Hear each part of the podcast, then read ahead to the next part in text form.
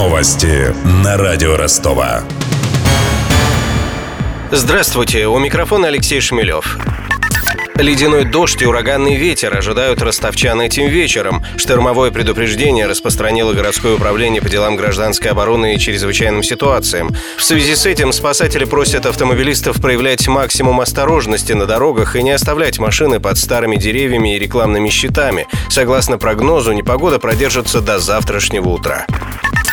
Не меньше 17 миллионов евро заработал футбольный клуб «Ростов» по итогам участия в Лиге чемпионов. В этом Кубке Старого Света команда участвовала впервые в своей истории и заняла третье место в группе.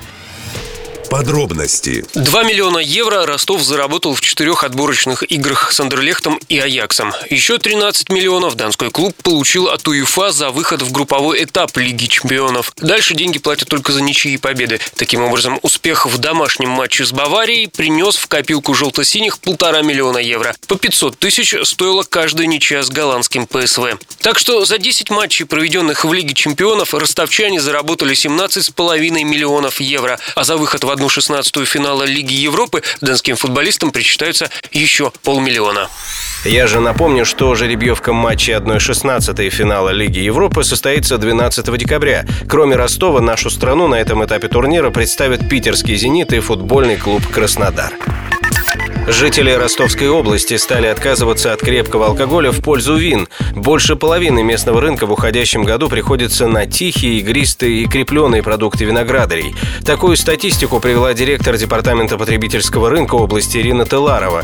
Корреспондент радио Ростова Ксения Золотарева выслушала доклад чиновницы, а заодно узнала, как осложнится в будущем году жизнь любителей пива.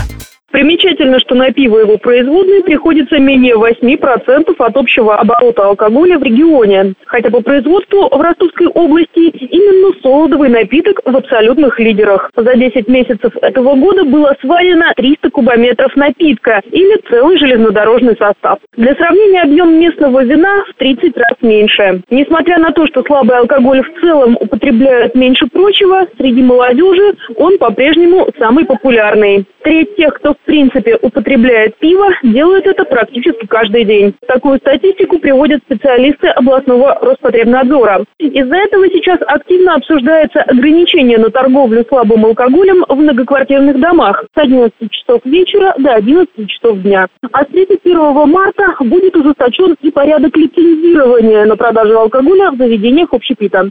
Скорее всего, мини-бары, оборудованные микроволновкой и парой столиков, уже не смогут продавать ничего крепче лимонада. Также в новом году закусочным кафе и ресторанам запретят продавать алкоголь на вынос с 11 вечера до 8 утра. Про деньги. Официальный курс евро на пятницу снизился на 25 копеек и составляет 68 рублей 24 копейки. Доллар подешевел на 52 копейки и стоит 63 рубля 39 копеек. У меня вся информация к этому часу. У микрофона Алексей Шмелев. Над выпуском работали Денис Малышев, Даниил Калинин, Ксения Золотарева и Александр Стильный. До встречи в эфире. Новости на радио Ростова.